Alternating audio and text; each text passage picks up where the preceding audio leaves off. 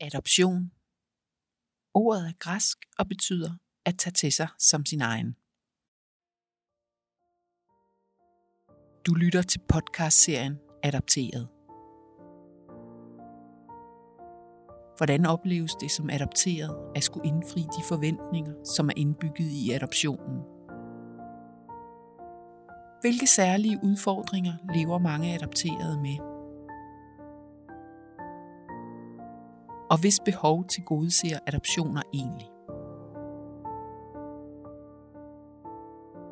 Det er spørgsmål, som denne serie kommer til at give nogle bud på. Du skal igennem personlige historier fra voksne adopterede høre, hvorfor det er så anderledes at leve et liv som adopteret. Hvorfor det aldrig rigtig slipper en, og hvorfor det kan være så svært at tale om og gøre noget ved de udfordringer, som følger med at være adopteret. I løbet af serien taler jeg også med en psykolog med speciale i adoption. Alle medvirkende i denne sæson af serien er dansk-dansk adopteret. Det betyder, at de kommer fra en dansk familie og adopteres til en anden dansk familie. Mit navn er Anne Dorte Frydenlund Christiansen, og jeg er selv dansk-dansk adopteret.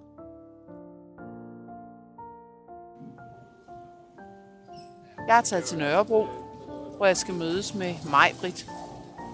Hun ejer virksomheden Center for Adoption, hvor hun yder hjælp og rådgivning i forhold til adoption. Og så er hun også partner og privatpraktiserende psykolog i Psykologhuset Broen. Majbrit er selv dansk-dansk adopteret.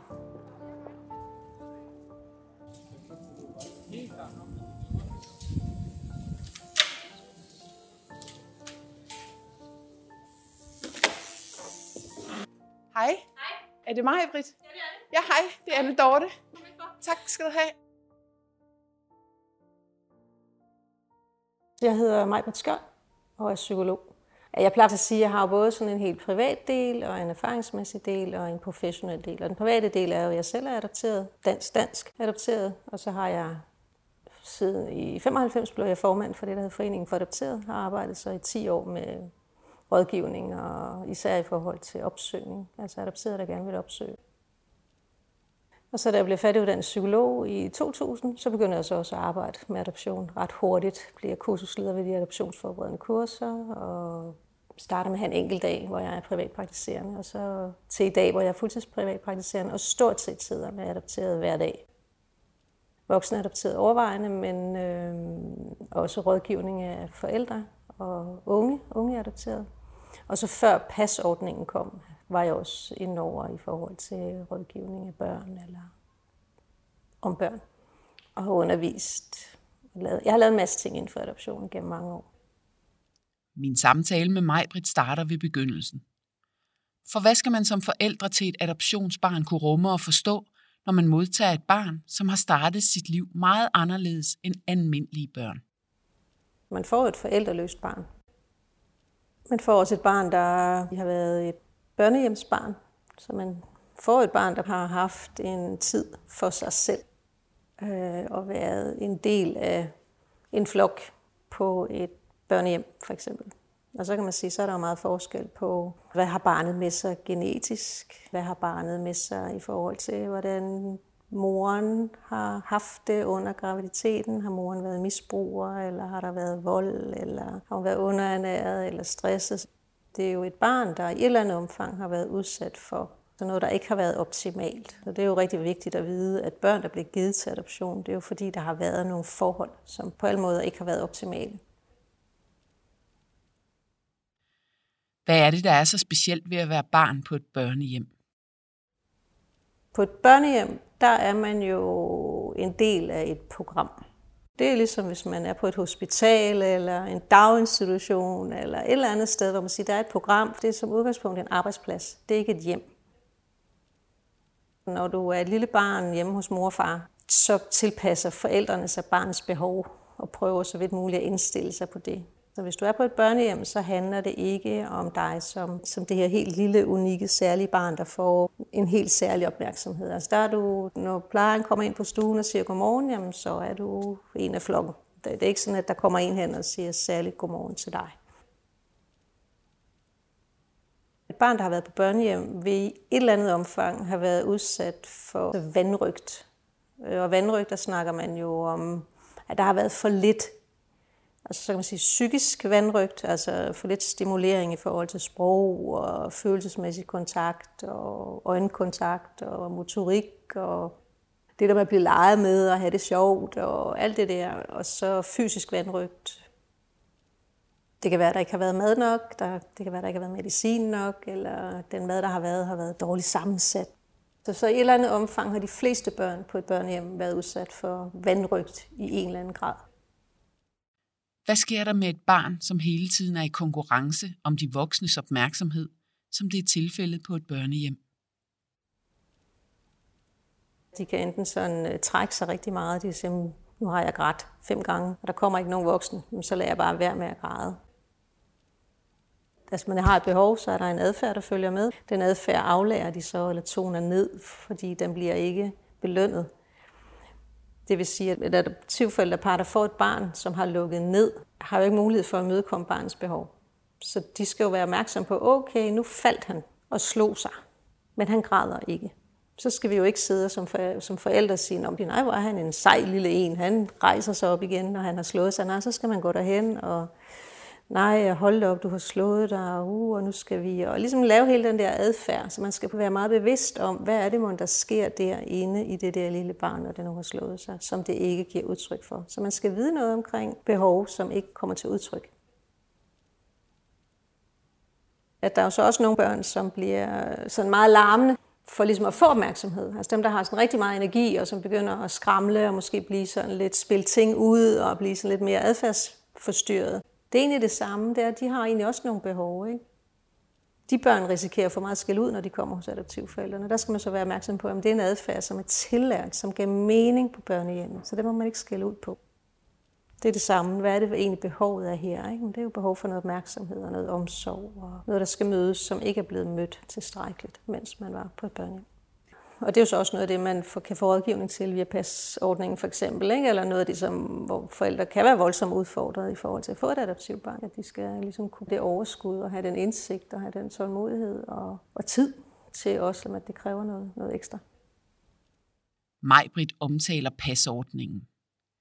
PAS står for Post Adoption Service og er vejledning, støtte og rådgivning henvendt til adoptivfamilier og adopteret efter adoptionen. Tilbage til samtalen med mig, Britt. Er der nogen af barnets erfaringer eller traumer fra livet før adoptionen, som kan vise sig at være svære eller umulige at komme af med? Altså jeg tror, at man langt hen ad vejen kan reparere. Jeg tror, at der er nogle børn, der kommer, hvor det der med at have været på børnehjem, der er barnet jo meget alene. På børnehjem kan du ende med at føle dig rigtig ensom. Det ligger ikke bevidst hos barnet, nu er jeg meget alene, og nu er jeg meget overladt. Der kan jo godt ske sådan en eller anden, at verden er meget langt væk, og jeg kan ikke rigtig kalde på den. Den kommer ikke, når jeg kalder, og den er ikke sådan særlig interesseret i mig. Og det kan i nogen sætte sig som sådan en eller anden form for manglende kontakt til omverdenen. Eller en eller anden sådan fornemmelse af, at jeg er i bund og grund alene. Fordi grunderfaringen er, at der ligesom ikke rigtig er, jeg bliver ikke koblet på, der er ikke rigtig nogen, der heller kobler sig på mig. Så man kan sige, hvis der er meget fokus på alt det her tilknytning, så kan man sige, at nogle børn kan godt blive sådan lidt pseudo-tilknyttet. De kan godt levere det der, og de kan også godt græde. Og... Men der kan samtidig godt være en eller anden kerne af, jamen jeg har jo den her erfaring, at som udgangspunkt har jeg været koblet fra. Så selvom forældrene kan en masse tilknytningsmæssigt, så har barnet den her erfaring, men jeg er også alene, fordi det er en grunderfaring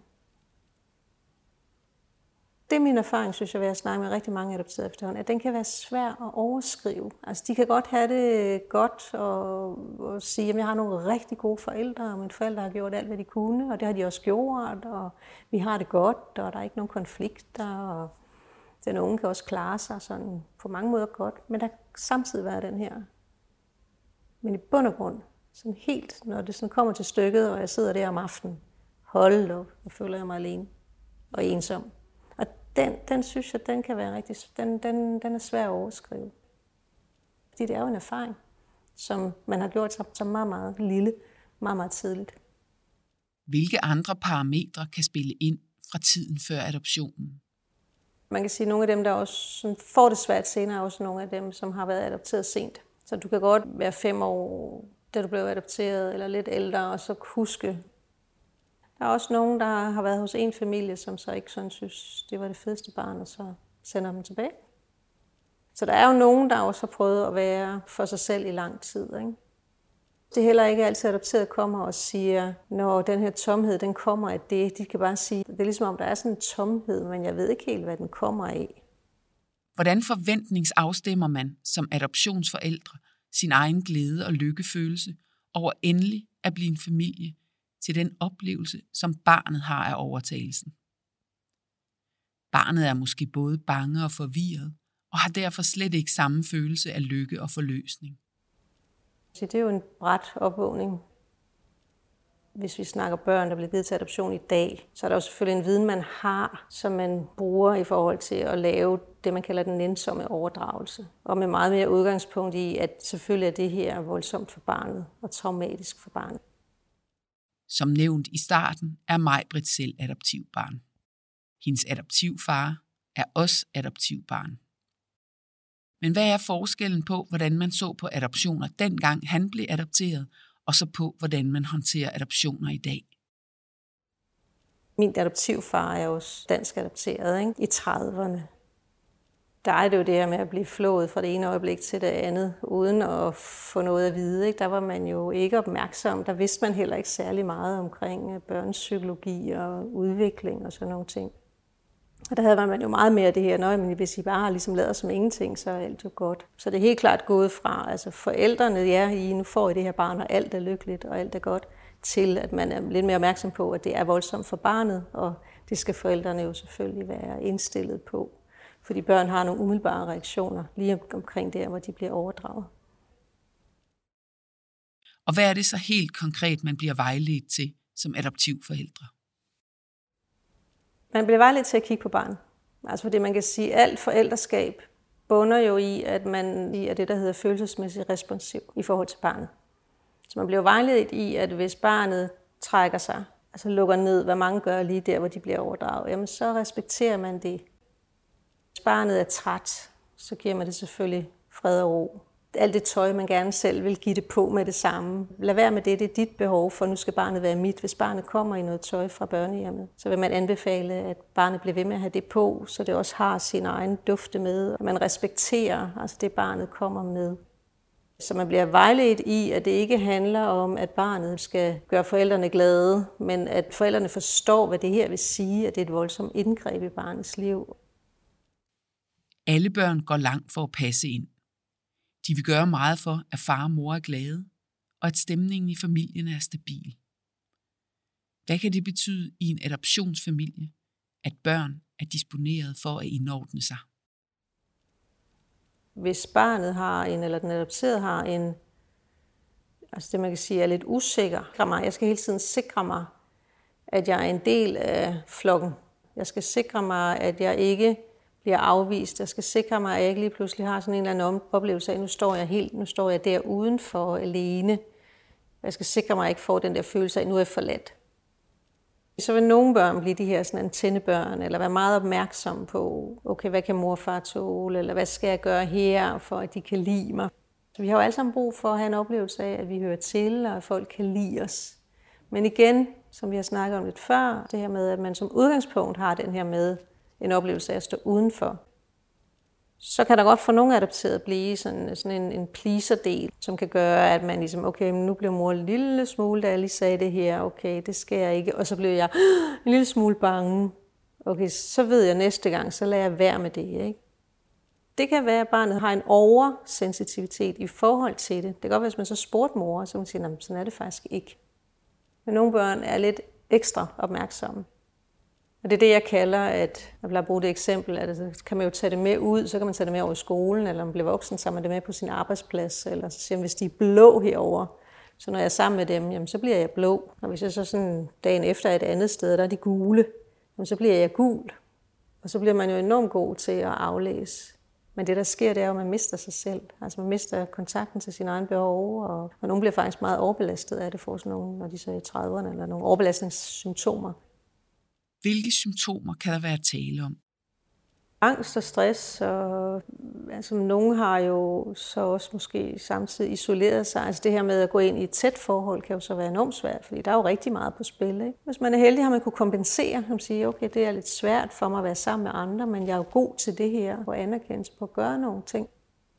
Men i det der mere sociale, mere sådan personlige, intime felt, der kan være nogle ting, der er rigtig svære. Ikke? Så det har afholdet jeg mig fra der, det vil sige, at der er en masse behov, der ikke bliver opfyldt. Ikke? Det kan være for omsorg og fysisk kontakt, seksualitet. Der kan være mange ting, der ligesom går tabt i det her med, at uha, det bliver farligt. Ikke? Men herude, jeg gør nogle ting, hvor jeg har en følelse af, at der er noget sikkerhed. Majbrit har et billede, som hun bruger, når hun skal forklare den psykiske sårbarhed, som hun møder hos mange af de adopterede, som opsøger hende. Hun taler om en kronisk tom tank, som det kan være svært for omgivelserne at fylde op. Nogle adopterede har det jo sådan, at det er ligesom om, vi alle sammen har en tank, altså en eller anden form for beholder. Hvis, hvis vi vokser op sådan okay, og vores forældre er okay, og alt det der, så bliver den tank jo fyldt op. Den tank vil bare altid være fyldt. Altså den, kan man så køre på hele tiden. Og den giver, jamen jeg må gerne være, og jeg har en eksistensberettigelse, og verden er god, og verden kan lide mig, og alle kan lide mig som udgangspunkt, og jeg er god, uanset nærmest hvad jeg laver. Altså det er jo sådan en, det er den optimale tank at gå ud i livet med. Ikke? Nogle adopteret, der er tanken stort set altid tom. Så der har man brug for at gå hen og få den fyldt op. Det kan være, når man er i parforhold, så er man brug, du skal sige, du kan lide mig, du skal sige, du elsker mig, og du skal bevise det. Så gør kæresten det, ikke? og så tror han eller hun jo, at det, nu har jeg jo sagt det. Men det var bare en liter, og om, i morgen så er den liter brugt op, og så skal man tankes op igen. Så mange bliver jo krævende på den måde, at de, helt, at de har virkelig brug for meget bekræftelse. Så man kan sige som adoptivforældre, fordi man så er forældre, det, det er ligesom der, tanken skal fyldes op. Så er det jo vigtigt, at man på en eller anden måde kan det der hele tiden, og hele tiden, og hele tiden. Hvis man har et barn, der sådan er likable, og som man har nemt ved at elske, kommer man jo i nogle gode feedback-processer. Ikke? At øh, når barnet gør noget, og jeg siger, ej, hvor er du dygtig, og hvor er det fint, og, og så får barnet det tilbage, og så giver det også noget tilbage til forældrene. Og sådan noget. Så er det en god feedback-proces. Der, hvor man kommer ind i, at det fungerer, der vil det jo være sådan, at så kommer der jo et, et kan der jo godt komme et fuldstændig sundt adopteret ud af det, kan man sige, eller voksen adopteret ud af det, som har en okay tank og som går ud i verden og stoler på sig selv. Ikke? Men der er også rigtig mange, eller nogen i hvert fald, som går ud i verden med sådan en tom tank, fordi at det har bare ikke været muligt i familien at give det der med, at jamen, jeg har en eksistensberettigelse, og de kan lide mig, og så skal man ud og hente det hele tiden alle mulige andre steder. Ikke? Og det kan være enormt krævende for nogen. Nogle har så, de gør det så, men nogen kan det ikke. Og de har det rigtig dårligt. Jeg sidder med mange af dem, som ikke heller kan gå ud og bede om, vil du ikke godt fylde min tank op, som sidder derhjemme og er meget isoleret, øh, som ikke har fået det der på nogen måde. Ikke? Folk, der øh, stoler på sig selv, og de sætter jo ikke spørgsmålstegn ved den her slags. De, de er jo bare i verden og lever i den, og, og kan have en aften, hvor de sidder alene, uden at de går i panik. Og hvis kæresten går fra dem, jamen det er sgu da lidt hårdt, men altså, jeg kommer videre, min verden bryder ikke helt sammen. Øh, der, der er noget mere at gøre godt med, der kunne rumme følelsesmæssige ting. Ikke? Og det er noget, man får, det hvor man er vokset op sundt. Så har man simpelthen sådan en basis tank. Den kan man køre på resten af livet. Det er rigtig godt batteri. Du har lyttet til en udgave af podcastserien Adopteret. Serien er produceret af mig, Anne Dorte Frydenlund Christiansen. I episoden kiggede vi sammen med psykolog Majbrit Skjold på det tidlige liv som adopteret. Vi berørte også lige det voksne liv og de udfordringer, man kan have som voksen adopteret. Det skal vi høre mere om i næste episode af serien. Her fortsætter vi samtalen med mig, Britt. Jeg sidder med mange her, som siger, at deres forældre på en eller anden måde lidt har sugarcoated adoptionen. Fordi det er ligesom din morgave, der vækker kærlighed. Og så kommer de her og siger, men var det nu sådan? Så de kan godt høre, at der er et eller andet, der måske ikke sådan helt passer. Du kan abonnere på podcasten ved at skrive adopteret i søgefeltet i din podcast-app. Finder du podcasten via iTunes, så vil det være skønt, hvis du smider nogle stjerner eller en anmeldelse efter serien. På den måde bliver serien mere synlig for andre interesserede. Og jo flere I lytter med, jo flere episoder laver jeg. På genhør i næste episode af podcastserien Adopteret.